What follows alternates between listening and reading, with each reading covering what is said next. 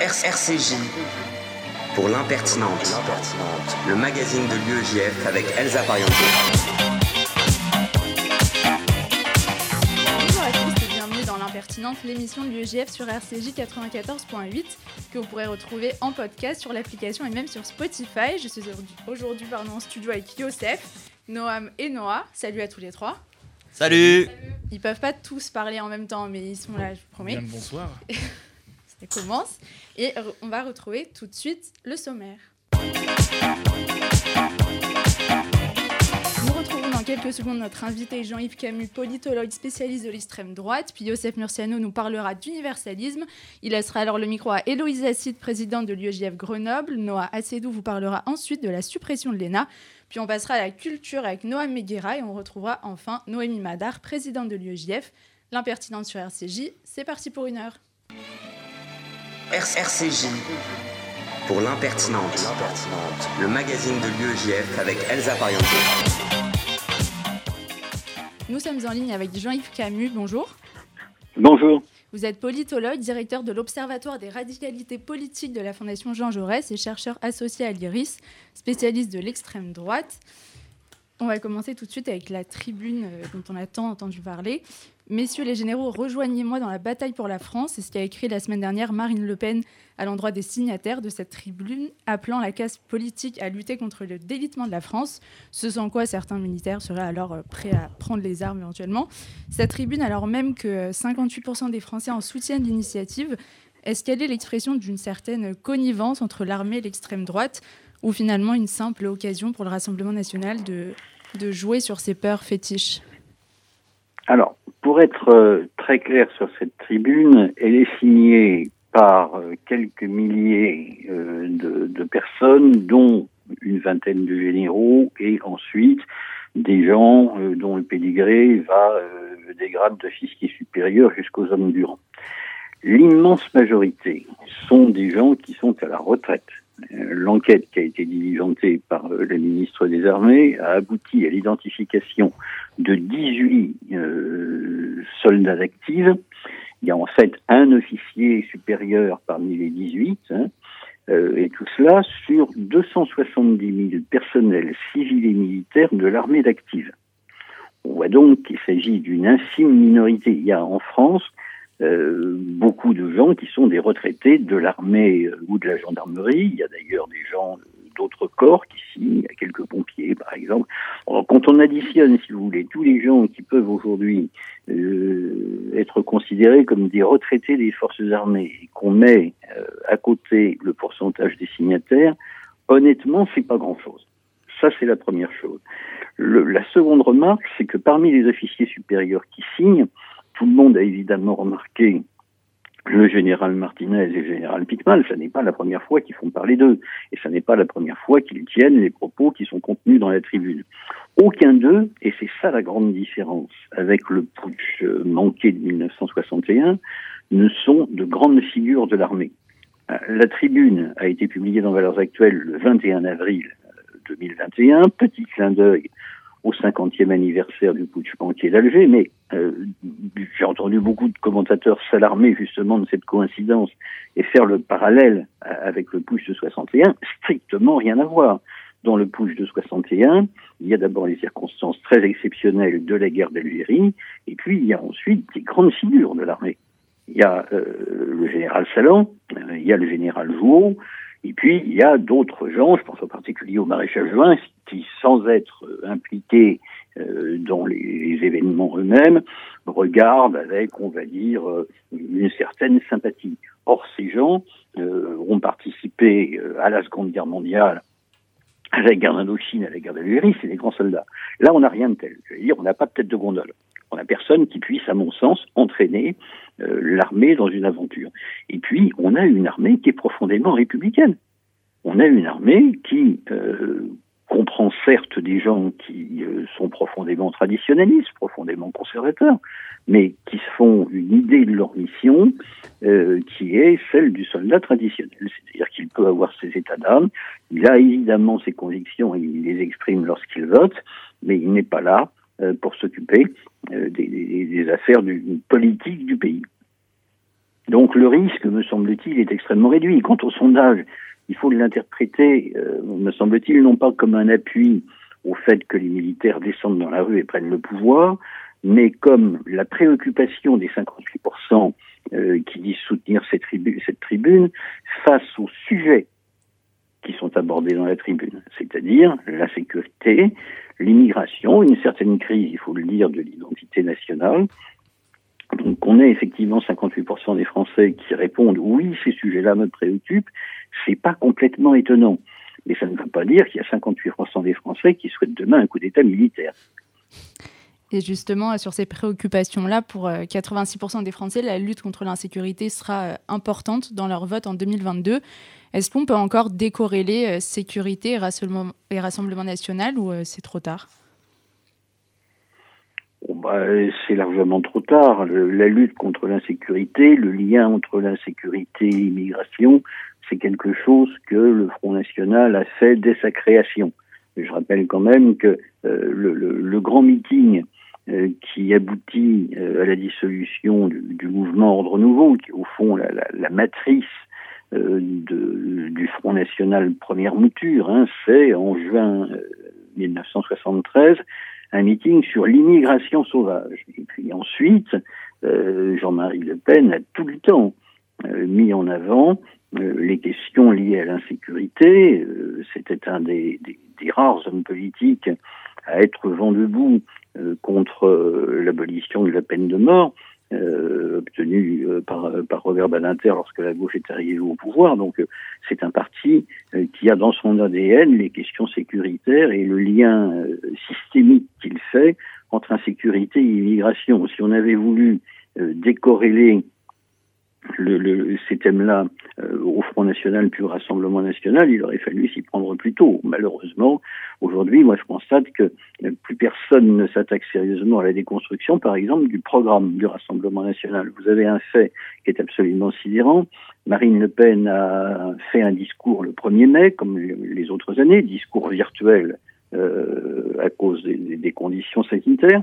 Personne n'a analysé quasiment ce qu'elle a dit je n'ai pas entendu les politiques réagir à ce qu'elle a dit, notamment à ce qu'elle a dit en direction de la jeunesse. Tout ça a été couvert dès hier matin par le brouhaha euh, de la fameuse histoire euh, de, la situation en région PACA avec euh, la fusion de listes Renaud Muselier et l'REM, mais au fond, sur ce que dit Marine Le Pen, sur les propositions qu'elle fait, c'est le silence le plus assourdissant. Or, c'est la seule manière, enfin, me semble-t-il, euh, sur le long terme, de réussir à détourner les électeurs de ce parti. Et justement, à propos des, régionales qui approchent, les chances du Rassemblement national sont euh, élevées en PACA. En Ile-de-France, Jordan Bardella est en deuxième position derrière euh, Valérie Pécresse dans les sondages. On a aussi le duel Macron-Marine Le Pen qui est déjà présenté comme une certitude. Est-ce qu'on doit s'habituer à cette deuxième, voire première position de l'extrême droite aux élections ou est-ce le fait d'un moment, selon vous? Non, moi je ne m'habitue pas effectivement à ce que le match soit écrit à l'avance. Je pense que les électeurs d'ailleurs n'aiment pas ça.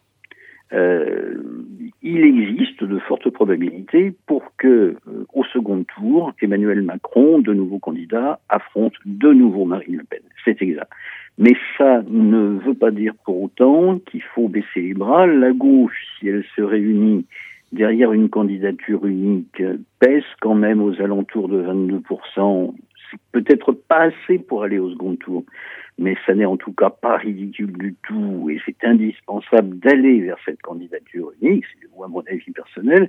Et puis ensuite, il faut aussi que la droite, que la droite républicaine, au lieu de courir après les idées du Rassemblement national et de faire comme M. Ciotti, qui dit au fond la seule différence entre nous, c'est notre capacité à gouverner, il faut ait l'air aussi il y a une alternative crédible qui soit, qui soit présente. Mais c'est bien qu'en PACA, pour des raisons de calendrier électoral, il ne reste que 15 jours euh, aux républicains qui ne souhaitent pas s'allier avec LREM pour former une liste et que ce sera très compliqué de trouver 150 candidats d'ici là. Mais en tout cas, euh, s'il n'y a pas de liste LR, par exemple, en région PACA, de fait, euh, c'est une partie des options démocratiques qui, ne, qui, ne sont pas offertes aux électeurs. Et tout ça, évidemment, bah, d'abord, ça accrédite l'idée que la politique, c'est des jeux d'appareils faits à Paris. Ça, ça n'est jamais bon. Et puis ensuite, il y a la place en France pour une droite démocratique, conservatrice, qui se démarque des idées du Rassemblement national. Si jamais cela disparaît, il y a à ce moment-là un très grand péril. Et à propos euh, de ce qu'a dit Eric Ciotti, et comment vous, euh, vous analysez et imaginez dans les mois à venir le rapprochement euh, entre les LR et, le Rassemblement national? On a vu là récemment une alliance entre les Républicains et Debout la France. Est-ce qu'on tend de plus en plus vers ça? Vous il y aura d'autres épisodes de ce genre, me semble-t-il. Marine Le Pen se déplace euh, ce 6 mai, donc jeudi, en Bretagne, où elle euh, présentera, euh, dit le communiqué de presse, euh, une personnalité qui sera tête de liste dans le Morbihan et qui sera une personnalité ralliée. Alors, est-ce qu'il s'agit de quelqu'un qui vient de la droite ou de quelqu'un qui vient de la société civile? Pour l'instant, on ne sait pas encore, mais euh, je pense qu'il y aura d'autres euh, candidatures qui seront euh, celles de gens qui se seront ralliés au, au RN. C'est bien ce que Marine Le Pen compte faire. pour le reste, si vous voulez, la porosité des électorats elle existe, elle existe euh, entre donc les électeurs de LR et les électeurs du RN, surtout sur les questions sécuritaires, euh, la question identitaire et, et, la question migratoire. Mais en même temps, si vous voulez, le, le, le problème, c'est que en, en, disant comme Eric Ciotti, à chaque fois que le RN euh, avance une proposition, Eric Ciotti a toujours la même réaction. Il essaye d'en faire plus. Il essaye de donner davantage de gages. Il essaye de montrer que finalement, euh, il peut aller encore plus loin que le Rassemblement national. Ce, qui m'étonne beaucoup, c'est que lui-même et ceux qui le suivent n'aient pas compris que cette stratégie-là, qui consiste à courir après les idées du, RN, elle a lamentablement échoué depuis 40 ans. Il suffit quand même, et c'est pas compliqué, de regarder les scores euh, respectifs de LR et, et, et, du RN, notamment en région PACA et pas seulement, et de constater qu'à chaque fois que des élus de droite ont essayé de faire la surenchère, ils ont lamentablement perdu. Jean-Marie Le Pen avait finalement raison. Les électeurs, à un moment donné, finissent toujours par préférer l'original à la copie, d'autant plus qu'ils regardent le résultat, le bilan, euh, par exemple du quinquennat Sarkozy, et qui se disent, pour beaucoup d'entre eux, j'ai voté pour un candidat qui parlait, vous vous souvenez peut-être, euh, du Karcher et d'un certain nombre d'autres thèmes hyper. Et puis, au final, quand il a euh, terminé son mandat, je m'y suis pas retrouvé. Donc, euh, cette cécité face à l'échec d'une stratégie de surenchère est quelque chose qui me consterne absolument. L'extrême droite, c'est donc évidemment le Rassemblement national, mais c'est aussi Alain Soral ou maintenant des influenceurs sur les réseaux sociaux est-ce que le rôle d'un leader d'opinion d'extrême droite, c'est euh, différent de celui d'un courant d'idées euh, républicain? Alors oui, parce que, euh, mis à part quelques tentatives assez groupusculaires, quelqu'un comme Alain Soral, par exemple, a totalement échoué à peser en politique.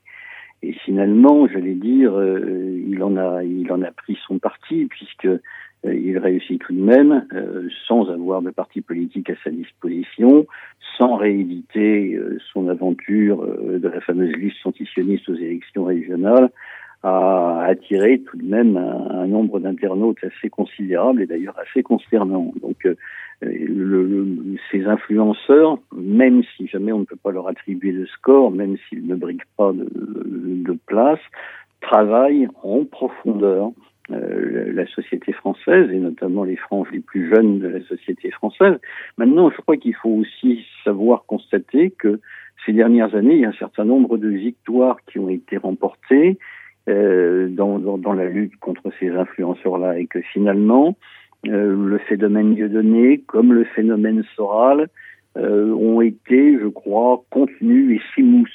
Peut-être que je me trompe, hein, mais j'ai l'impression quand même que la répression judiciaire et puis les outrances euh, répétées de, ces personnages-là font que le, le, pire est derrière nous. Alors le problème, c'est qu'évidemment, il y a toujours de nouvelles personnes qui arrivent sur ce marché du complotisme et de l'antisémitisme. Mais j'ai l'impression quand même que l'action, notamment des associations, a réussi à mettre non pas hors jeu, mais à marginaliser un Dieudonné qui n'est plus aujourd'hui euh, ce qu'il était au fait de sa gloire. Un grand merci d'avoir été avec nous, Jean-Yves Camus. Au revoir. Merci à vous. Au revoir. Euh, Noah Youssef Noam, euh, est-ce que vous, vous avez été euh, confronté à l'extrême droite ou à l'antisémitisme d'extrême droite à l'école, à l'université? Ah, les têtes À l'université, à l'université, il y a toujours dans, dans, ma fac des, des petits, des petits autocollants de, des petits autocollants d'extrême de, droite qui font qui énervent et qu'on a envie d'enlever, etc. Mais en même temps, c'est quand on voit sur les murs de nos toilettes euh, s'afficher ce genre de slogan, c'est toujours, euh, enfin c'est toujours pour dire qu'ils euh, n'ont pas assez de, de voix pour parler dans les conseils, etc. Donc c'est au final plutôt rassurant dans, le, dans les faits.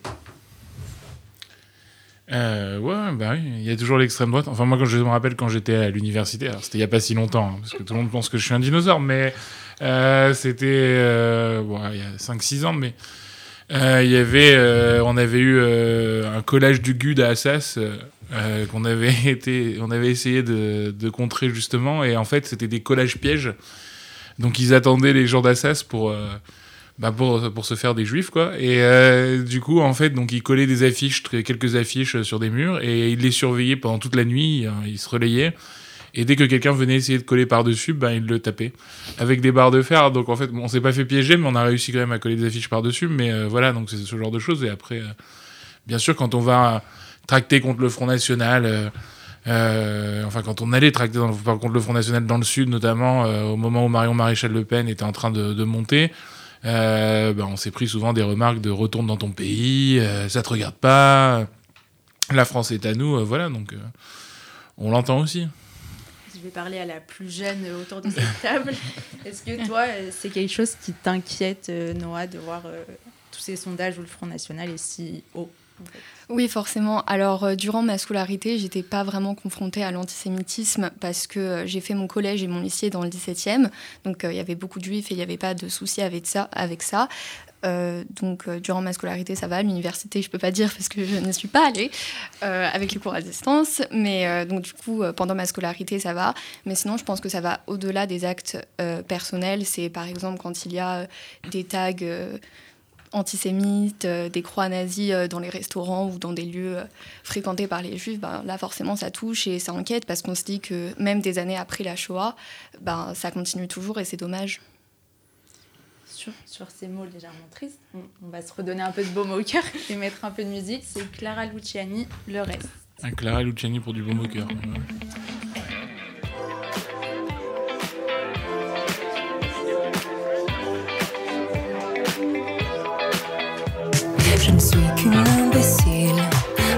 allongée sur le dos, je me refais le film. Le début était beau, puis je t'imagine jouer sur ton piano une mélodie. Expire dans un écho, j'ai tout gâché. Je sais, je sais, j'ai tout gâché. Je ne peux pas oublier ton cul de beauté perdu sur ton pouce et la peau de ton dos. Le reste, je te le laisse, mais je retiens en laisse le souvenir ému de ton corps nu. Le reste, je te le laisse. Le reste, je te le laisse.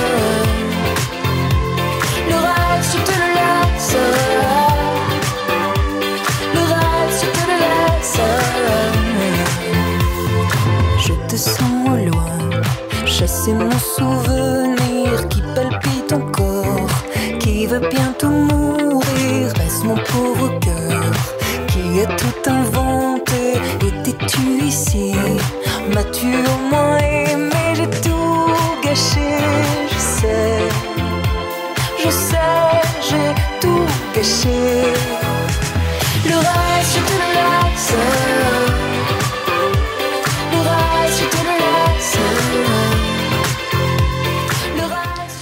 Des retours dans l'impertinente, l'émission de l'UEJF sur RCJ. Et on retrouve Youssef Murciano, secrétaire national de l'UEJF évidemment. L'universalisme, le vrai, celui que prône l'UEJF depuis sa création, est aujourd'hui mis à mal par une sectorisation de la société de plus en plus prégnante. Chacun balaye devant sa porte et l'antiracisme communautariste menace de contagion, même s'il fait plus de bruit que de mal. Youssef, je crois que tu veux nous parler d'universalisme aujourd'hui. En effet, Elsa. En effet, je veux vous parler d'universalisme, que ce soit via la montée des souverainistes partout en Europe ou via la résonance que peuvent avoir les combats intersectionnels au sein de nos universités, nous traversons une période que l'on peut qualifier sans peine d'égoïste. Pour autant, l'UEJF veut la combattre. Cette semaine, faisons un zoom, pardonnez-moi du jeu de mots, sur deux conférences qu'ont accueilli l'UEJF Sciences Po ces deux dernières semaines. Raphaël Glucksmann, député européen, fer de lance du combat acharné pour la cause ouïghour en Europe et Dino Reyan, rescapé ouïghour en France et président de l'Institut ouïghour d'Europe, ont tous les, deux pu s'exprimer en live devant plusieurs centaines d'étudiants et ainsi sensibiliser à la cause. Surprenant? Eh bien pas du tout. Figurez-vous que l'intérêt évident d'un groupe d'étudiants juifs au sein d'une école française au cœur de Paris pour le sort d'un peuple de religion musulmane dans une lointaine contrée chinoise est tout ce qu'il a de plus logique. C'est dans ces moments de l'histoire que des slogans populaires prennent force et réalité dans la bouche des militants. Pendant des décennies, nous avons répété Never again, plus jamais ça. Et à l'UEJF, nous défendons l'idée d'un universalisme de combat, celui-là même qui donne force au slogan. Évidemment, la cause ouïghour, celle d'un peuple interné et torturé, euh, résonne pour l'UEJF d'une drôle de manière. Je sais l'engagement que l'UEJF a pour le dialogue des mémoires. Quand l'UEJF Sciences Po organise ces deux conférences, euh, est-ce qu'on est dans le même registre? Plus que jamais. L'universalisme de l'UEJF, celui qui part de nos particularismes de juifs, d'étudiants et de français, cet uni universalisme-là, il est au cœur d'une lutte active contre la répression des Ouïghours par le gouvernement chinois et par un dialogue des mémoires nécessaires. Il y a quelques semaines, l'UEJF rendait hommage aux victimes du génocide Tutsi. Des dizaines d'étudiants se sont retrouvés au parc de Choisy, lieu de mémoire du génocide Tutsi, pour rendre hommage aux millions de victimes Tutsi assassinées à la machette en 1994, près de 50 ans après la fin de la Shoah, et les premiers Never Again.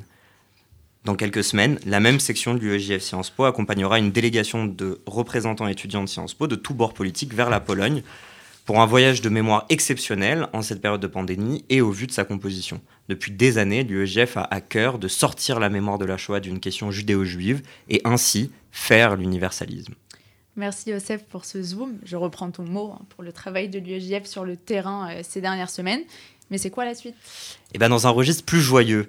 Euh, le temps passe, le nombre de vaccinés augmente de jour en jour et nous voyons enfin le bout du tunnel. La réouverture des terrasses, des lieux de culture et des magasins sont annoncées et les frontières se font de moins en moins menaçantes. L'UEGF a traversé la pandémie et en maintenant son rythme et en multipliant les actions sociales, un espace de coworking de plus de 200 mètres carrés a ouvert en plein Paris, il l'est toujours. Pour autant, on ne peut qu'être heureux devant cette fin annoncée des restrictions. On ne peut qu'être heureux devant la perspective d'une convention nationale digne des plus grandes conventions d'histoire de l'UEJF, des universités d'été qui arrivent à grands pas et des voyages Taglit qui s'annoncent. Alors, cher auditeur, toi qui as déjà réservé ta table préférée dans ton resto préféré, n'oublie pas de réserver ta place pour les voyages de l'UEJF de cet été. Oulala, à ce rythme et vu l'impatience des étudiants, les places partiront vite. Merci Joseph. Avec plaisir Elsa.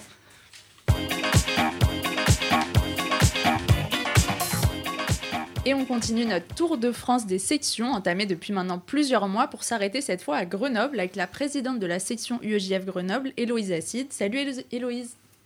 Salut Elsa. Présente-toi, je t'en prie. Alors, je m'appelle Héloïse, j'ai 22 ans, je suis en école de commerce à Grenoble. Euh, je fais partie de l'UEJF depuis maintenant deux ans, donc de la section de Grenoble depuis deux ans. L'année dernière, j'étais community manager et cette année, j'ai repris la présidence de la section de Grenoble. Et comment ça se passe pour vous à Grenoble? Alors, ça se passe super bien. Euh, à Grenoble, il y a une petite communauté de juifs, mais qui est très bienveillante, très chaleureuse et très accueillante. Elle soutient beaucoup l'UEJF. Ils nous prêtent des salles, la synagogue, etc.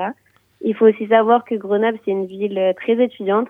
Il y a beaucoup d'étudiants, donc il y a des nouveaux tous les ans. Il y a des écoles de commerce, des écoles d'ingénieurs, il y a aussi la fac. Donc tous les tous les ans, on a des étudiants qui arrivent à Grenoble d'un peu partout. Et euh, voilà, c'est aussi une de, nos missions de les rassembler. Et euh, cette année, on a un bureau de huit personnes. Euh, on a tous des profils très différents et voilà, ça se passe super bien. Et qu'est-ce que vous avez organisé dernièrement malgré les conditions sanitaires un peu compliquées? Alors avec le corona, c'est très difficile euh, de continuer les événements et les rassemblements, mais c'est vrai qu'on essaye de faire notre maximum. On a organisé déjà un Shabbat cette année et on essaye de faire des after-work et voilà des Shabbats dès qu'on a l'occasion. Mais euh, avec le corona et les confinements, euh, c'est très difficile, mais voilà, on a hâte que ça se termine pour reprendre les événements. Et c'est quoi l'événement rêvé que vous voulez organiser là dès que les restrictions seront un peu levées ou peut-être que vous avez déjà quelque chose de prévu? Alors oui, exactement. Donc là, on, prépare un gros gros Shabbat. Donc on n'a pas encore dévoilé la date euh, à tout le monde, mais euh, elle va être prochainement euh, dévoilée. Donc voilà, on vous attend nombreux. Merci beaucoup Héloïse, à bientôt. Merci beaucoup Eva, à bientôt. Alors la nostalgie. non, mais tu veux parler? Non, non, non, ça va. C'est bientôt à toi. Ah, c'est bientôt. Alors là, la nostalgie de ma jeunesse m'a encore envahi à, 5h12 ce matin. Alors on se retrouve après la chanson Replay d'Ayaz.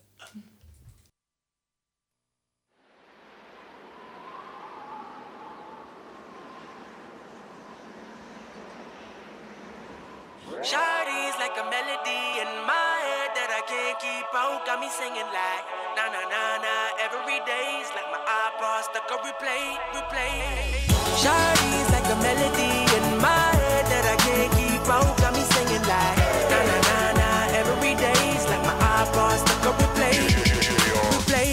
Remember the first time we met? You was at the mall with your friend. I was scared to approach ya, but then you came closer, hoping you would give me a chance. Would have ever knew? that we would ever be more than friends. But railroad white breaking all the rules. She like a song played again and again. That girl, like something off a poster. That girl is a dime they say. That girl is a gun to my holster. And she's running through my mind all day. Hey, like a melody in my head that I can't keep out. Got me singing like na na na na replay. Vous êtes toujours dans l'impertinence sur RCJ. Et on se retrouve tout de suite avec Noah Assedou. Salut Noah. Salut Elsa. remarque. Lors de ta dernière intervention sur l'impertinente, tu nous avais parlé euh, du gouvernement et des influenceurs. Aujourd'hui, tu as décidé d'aborder un autre sujet de société, la suppression de l'ENA, symbole de l'élite française, annoncée il y a quelques semaines par Emmanuel Macron, une décision qui n'a pas fait l'unanimité. En effet, Elsa, la suppression de l'École nationale d'administration a suscité de nombreuses réactions. Tout d'abord, l'ENA a beaucoup évolué. Au départ, l'école devait former des hauts fonctionnaires proches du peuple et des valeurs de la République. Puis, progressivement, un écart s'est creusé entre les énarques et le peuple. Ils sont accusés de tous les maux de la société lors des chocs pétroliers et de constituer une élite fondée sur la reproduction sociale, les fameux fils d'eux. Plusieurs gouvernements ont tenté de réformer l'ENA, mais il est difficile de mettre en place un système plus égalitaire et de changer la mentalité des élèves qui ont pour la grande majorité l'ambition d'intégrer les grands corps, Cour des comptes, Conseil d'État et Inspection générale des finances. Sa suppression montre donc la volonté d'Emmanuel Macron de faire changer les choses en réformant une école presque intouchable, sacrée. Pour vous remettre à la page, le président a annoncé vouloir supprimer l'ENA afin de créer une nouvelle école pour former les hauts fonctionnaires du service public nommée l'ISP, l'Institut du service public, très original. Elle est destinée à promouvoir l'égalité des chances dans l'enseignement supérieur et de proposer un service public plus proche, efficace et transparent en français. Ce sont de belles promesses, mais euh, concrètement, qu'est-ce qui va changer? Le principal changement est la sélection. L'ISP devra choisir des étudiants plus diversifiés socialement, notamment en mettant en place des épreuves pratiques de mise en situation lors des concours d'entrée. Ainsi, le profil des candidats ne dépend pas uniquement de leur réussite académique, mais également de leur capacité à réfléchir pour une situation donnée. Également, ce nouvel établissement a pour but de mettre fin aux grands corps qui ne seront accessibles qu'après plusieurs années au sein de la fonction publique. Au niveau de l'enseignement, l'école proposera des matières de tronc commun axées autour de la laïcité, de la pauvreté ou encore du développement durable afin que les hauts fonctionnaires soient au plus proche des enjeux de notre société. C'est pas trop tôt. Je vois pas trop où est le problème de cette réforme, du coup. Euh, pourquoi tant de personnes y sont euh, opposées? Je te comprends, Elsa. C'est vrai qu'au premier abord, cette réforme du service public n'est pas problématique. Cependant, beaucoup de personnes accusent le président de réformer l'ENA uniquement pour augmenter ses chances de gagner lors des prochaines présidentielles. On ne sait pas si cette réforme va jouer en sa faveur, mais c'est bien tenté. Et de ne pas s'intéresser au problème de fond qui est le système inégalitaire de l'enseignement supérieur en France. L'école républicaine se veut méritocratique, mais les chiffres montrent le contraire. La part des fils d'ouvriers à l'université est faible, 11% en 2018, et certaines filières ne mettent pas certains diplômes en avant. Or, les inégalités à l'école commencent dès le plus jeune âge, donc le changement doit s'opérer au sein de l'éducation nationale. Pourtant, il y a quand même plusieurs dispositifs qui sont mis en place pour euh, promouvoir l'égalité des chances, comme des bourses, des cours de soutien pour les élèves défavorisés. Selon toi, ils ne sont pas suffisants? Ce sont de bonnes mesures, mais je pense qu'il faudrait ajouter d'autres euh, choses. Dans l'enseignement secondaire, il faudrait généraliser la pratique du tutorat, des cours de soutien gratuits donnés par les élèves de l'établissement Également, des moyens pédagogiques et financiers devraient être installés afin d'accompagner les élèves, en particulier quand ils, sont issus de milieux euh, défavorisés. Ces moyens passent notamment par l'accès à la culture pour tous. Plusieurs associations organisent déjà des visites de musées, d'expositions pour les élèves de ZEP, mais il faudrait généraliser cette pratique pour faire découvrir de nouvelles choses à des élèves de tous les horizons. Toutes ces suggestions permettraient à toutes les populations d'accéder à des études de prestige. Si les ministres Jean-Michel Blanquer et Frédéric Vidal passent par là, je peux leur donner d'autres conseils pour améliorer l'éducation en France. Merci Noah pour toutes ces idées. Euh, Noam, Youssef, ça vous tente euh, la nouvelle version de l'ENA? Ah ouais, c'est sympa, ouais. c'est euh, tout pareil, mais, mais pas avec le même nom. démagogie.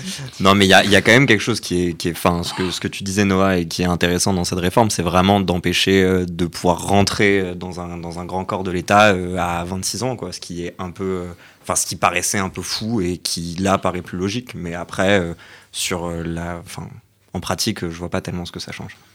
Et en tout cas, dans l'idée, pour vous, blague à part, ça doit savoir et savoir faire quoi en fonctionnaire? Un haut fonctionnaire, en tout cas. Là, demain, les gens qui sont au plus haut sommet de l'État, euh, qu'est-ce qui vous paraît important qu'ils maîtrisent? Bah, il y a quand même, euh, même euh, vu qu'on ne peut pas réformer l'administration française, en tout cas pas en profondeur, il y a quand même à comprendre comment ça fonctionne. Et aujourd'hui, on ne se rend pas compte que, parce qu'en fait, tout le monde donne son avis sur tout et tout le monde pense pouvoir tout faire, mais en fait, on ne se rend pas compte que tout de même, il y a quand même une façon de comprendre comment fonctionnent les institutions, comment fonctionne aussi les prises de décision, euh, comment fonctionnent tout simplement les instances françaises. Et je pense que c'est important en tout cas qu'un haut fonctionnaire ait, ça en tête. Après, alors on peut continuer à dire qu'un haut fonctionnaire, il doit pouvoir aussi avoir conscience de, comment vit le peuple, de comment euh, toutes, les, toutes les strates de la société. Et peut-être qu'il y aurait un peu plus de mixité sociale à l'ENA, peut-être que ça arrangerait tout le monde et peut-être qu'on aurait de meilleurs fonctionnaires. Mais maintenant, je pense que aussi... Euh, euh, le travail, euh, comme on dit, c'est une fonction de fonctionnaire. Donc, du coup, il, faut aussi comprendre. Il y a des arcanes à comprendre et je pense que c'est pas simple. Enfin, moi, par exemple, c'est pas un truc qui me tente. même en nouvelle formule euh, Même en nouvelle formule. De toute façon, je suis un peu trop vieux pour la nouvelle formule, donc il n'y a pas de. Ah, non, je pense qu'il y aura toujours le moyen pour, en troisième Pour Noam Beguera de rentrer. ça. à 42 ans, si t'es chaud, tu pourras toujours. Ah. On sera là pour vérifier. Ah C'était une déclaration d'amitié, là, C'est beau, c'est beau, c'est beau, ça fait plaisir.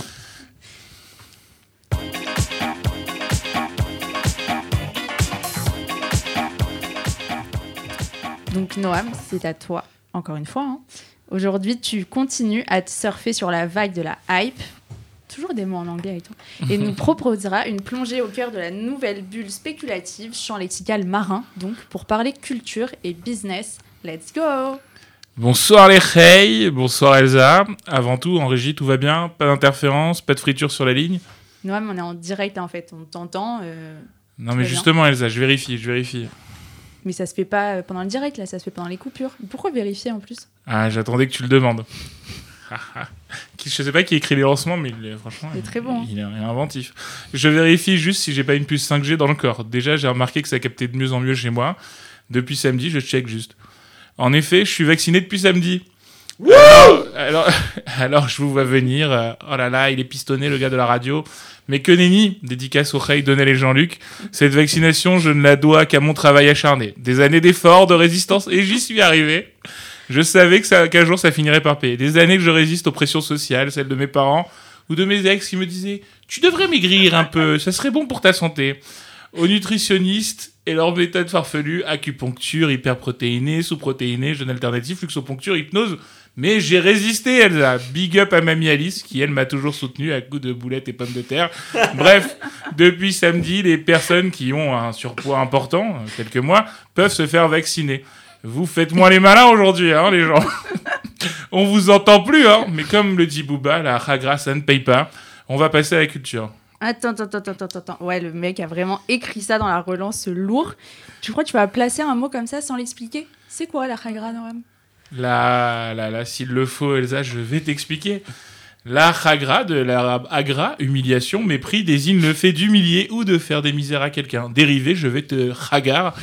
Plus violent, lui, c'est quand quelqu'un, par exemple, vous nargue avec sa vaccination, ou pire, qui, ce qui se passe actuellement dans le monde de la télé-réalité. Ah, enfin, un sujet intéressant, mais que se passe-t-il, Noam? Ah, Je savais que ça allait te plaire. Et bien, depuis quelques semaines, le monde de la télé-réalité, de la télé est secoué par une nouvelle polémique. Point de sujet léger ici, comme de la sorcellerie. Non pas que je pense que les sorcières, c'est pas important. Je veux pas me prendre un sort dans la tête. Mais on parle de harcèlement à l'ancienne. Tout commence avec Angèle Salentino, je sais pas qui c'est, qui a parlé du fait d'avoir été victime de harcèlement, sexisme et d'acharnement. Surprise lors de sa participation aux Anges. Pire, ce harcèlement aurait été encouragé par la production d'énergie douce. Du coup, les langues se délient. Depuis, c'est Rania, Rawel et Natania. Je connais que la dernière. Je pensais que c'était une ville, mais apparemment, c'est une personne. Qui se sont jointes à Angel. Comme d'hab, la prod nié. Et depuis, c'est Thomas, dit Toto, et Sarah Fressou, connus tous les deux pour leur caractère bien trempé, qui contre-attaquent, notamment chez Hanouna, qui s'entraînent en attendant le débat d'entre-deux tours de la présidentielle. Angel et comparse, euh, Angel, pardon, enfin bon, je sais pas comment ça se prononce, ont lancé depuis le hashtag MeToo Télé-réalité pour encourager les femmes à témoigner. Campagne soutenue par beaucoup de femmes d'influence, notamment Elise Goldfarb et Julia Layani. Big up aux anciennes. Et un seul homme dans tout ça, Antoine Goretti, le S, pour de vrai cette fois-ci. Depuis Énergie 12 parle d'annuler l'émission face à la polémique qui enfle et qui enfle. Une émission déjà en perte de vitesse depuis des années, considérée par certaines comme la maison de pré-retraite des candidats. Palpitant tout ça, on a hâte de connaître la suite. Depuis deux polémiques, on a l'impression de vivre une sorte de télé-réalité de la télé-réalité. Tu voulais nous parler bulle spéculative, donc? Ah oui, on passe du coq à l'âne donc. L'autre jour, j'avoue, enfin j'avoue hier soir, j'irai sur YouTube à 4h du matin, euh, jusque-là rien d'anormal, et je suis tombé sur quelque chose d'interloquant. Interloquant. Ouais, de nombreuses, je place des mots. De nombreuses vidéos, c'est là, c'est là, c'est pour équivaler à la Ragra.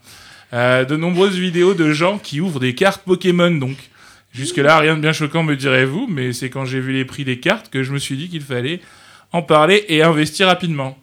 Hier soir, donc, Michou, 19 ans, youtubeur gaming de son état, il joue à Fortnite, je sais pas comment on fait, ouvre une display. Alors, c'est quoi une display? C'est une boîte scellée de 36 paquets de cartes Pokémon première édition de 1999. Cette display vaut entre 50 000 euros et 90 000 euros. Oui, oui, vous avez bien entendu, entre 50 000 et 90 000. Donc, il y a un mec de 19 ans qui ouvre un objet à 90 000 euros sur YouTube, mais c'est des cartes Pokémon. Et, et vous ne rêvez pas. Pire, dans cette display, 12 chances sur 36 boosters de tirer le Draco Feu brillant qui se vend en état neuf, presque 50K euros, 50 000, quand il est noté 10. Ah bah oui, parce que c'est pas si simple que ça. Aujourd'hui, il y a des instituts de notation de cartes et chaque carte est notée, euh, examinée à l'infrarouge et authentifiée. Comment en est-on arrivé là, me demanderez-vous? Mais c'est vrai, comment en est-on arrivé là?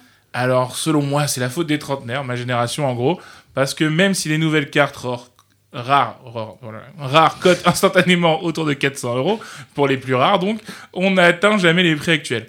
En effet, les enfants des années 90 ont aujourd'hui de l'argent, ils cherchent pour la, plus- la plupart du temps par nostalgie, mais aussi par volonté de transmettre à leurs enfants, à racheter des objets euh, qui les ont fait vibrer dans leur enfance. Euh, Pokémon, qui a été un phénomène instantané dans les années 90 en France, n'y échappe pas. Et euh, bon, ben, le nombre d'objets en circulation aussi est de plus en plus bas, puisque tout le monde les achète, donc leur rareté ne fait qu'augmenter. On assiste donc à une bulle spéculative depuis près d'un an et des prix qui explosent. Alors cette bulle explosera-t-elle? Euh, Peu de chance selon moi, bah, je vous conseille tout de suite d'investir donc et d'aller voir dans vos greniers si vous ne retrouverez pas d'anciennes cartes. Inch'Allah, ça va coter. Et on finit avec une petite euh, reco culturelle, parce que je sais pas si tu t'en souviens, mais euh, t'es là pour ça. C'est pas faux. Euh, rattrapé par la patrouille, alors que j'allais m'en sortir. Promis, bientôt, je vous ferai une reco cinéma. Ça rouvre le 19 mai et il y aura des centaines de films en attente de diffusion. J'ai hâte. En attendant, je vous recommande, pour rester dans l'ambiance nostalgique, le film Play, actuellement disponible sur MyCanal par Anthony Marciano avec Max Boublil, notamment, filmé façon fond footage, c'est-à-dire, euh, c'est comme si vous tombiez sur vos films de vacances 30 ans après. Une fois qu'on s'est habitué à la narration particulière et l'habit du film, on passe un super moment, on rit, on pleure, enfin pas moi parce que je suis toujours un bonhomme, on se souvient, on se souvient aussi. Play, c'est la plongée dans la vie dans la vie d'un homme, son enfance, son adolescence, ses premiers amours, ses questions ou encore ses déceptions. Je vous, le conseille, c'est un bon moment à passer. En plus, il y a Alice Isaz, vue dans la crème de la crème notamment, une grande actrice selon moi, une étoile montante. C'est tout pour moi. On se retrouve bientôt avec des news ciné. Euh, plus que quelques jours à tenir les rails. On va grave kiffer. Merci Noam. Et on se retrouve après un peu de musique avec Noémie Madar.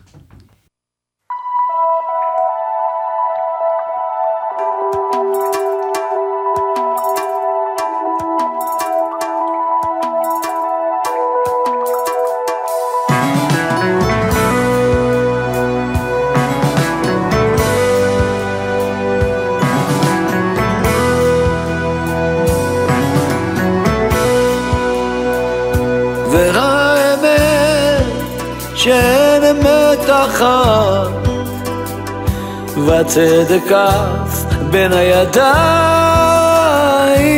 אני עומד בגבול בת ים לבד והאמת מתעתעת בי מכסה דמעות מכסה דמעות רוצה לחזור רוצה לחזור. אל הבית בו מזמן התחלתי כמו ילד טוב אל זרועות אמו. אל האמת שבה צללתי והאמת שאין אמת אחת עוד שתיים ציפור ברחה לי מהידיים והשקר בחלום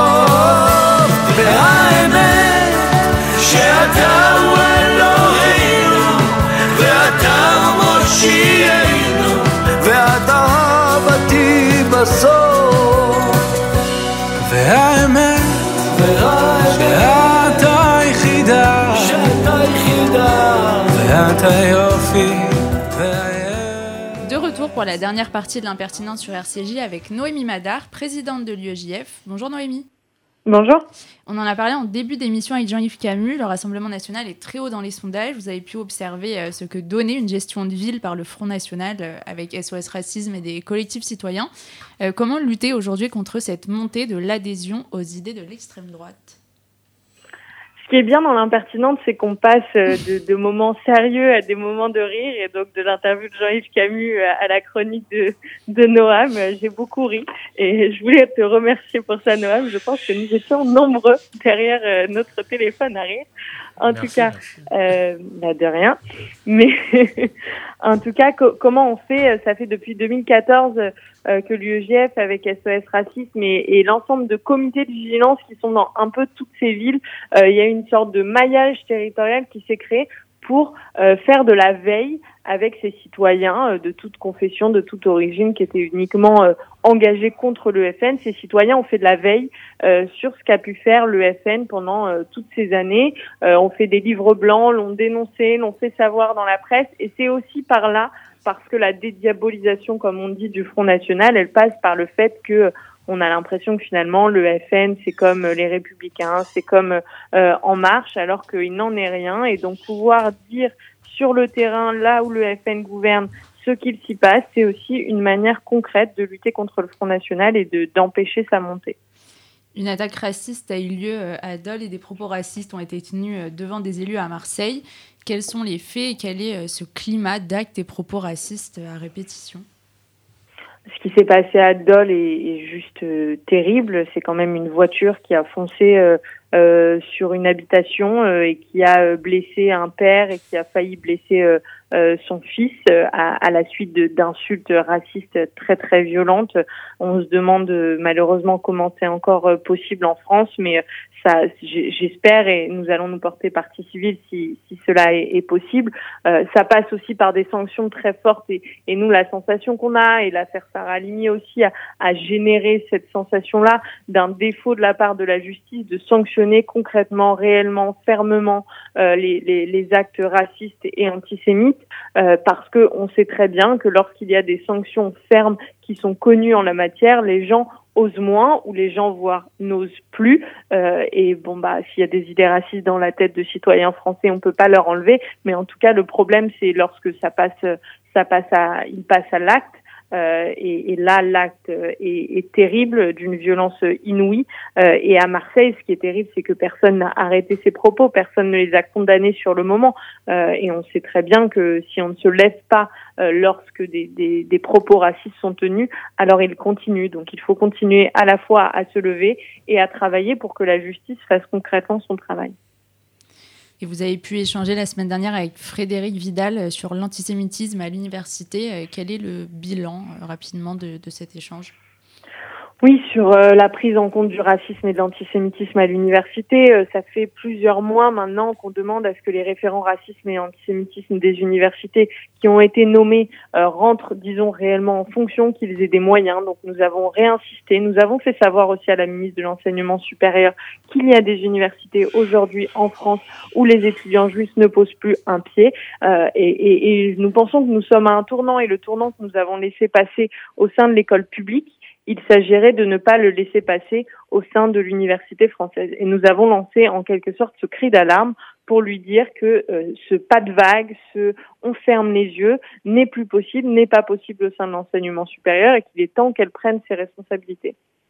Merci beaucoup Noémie. L'impertinente RCJ 94.8, c'est maintenant l'heure de se quitter. Merci à tous et on se retrouve non pas le 17 mais le 31 mai parce que c'est Shavuot.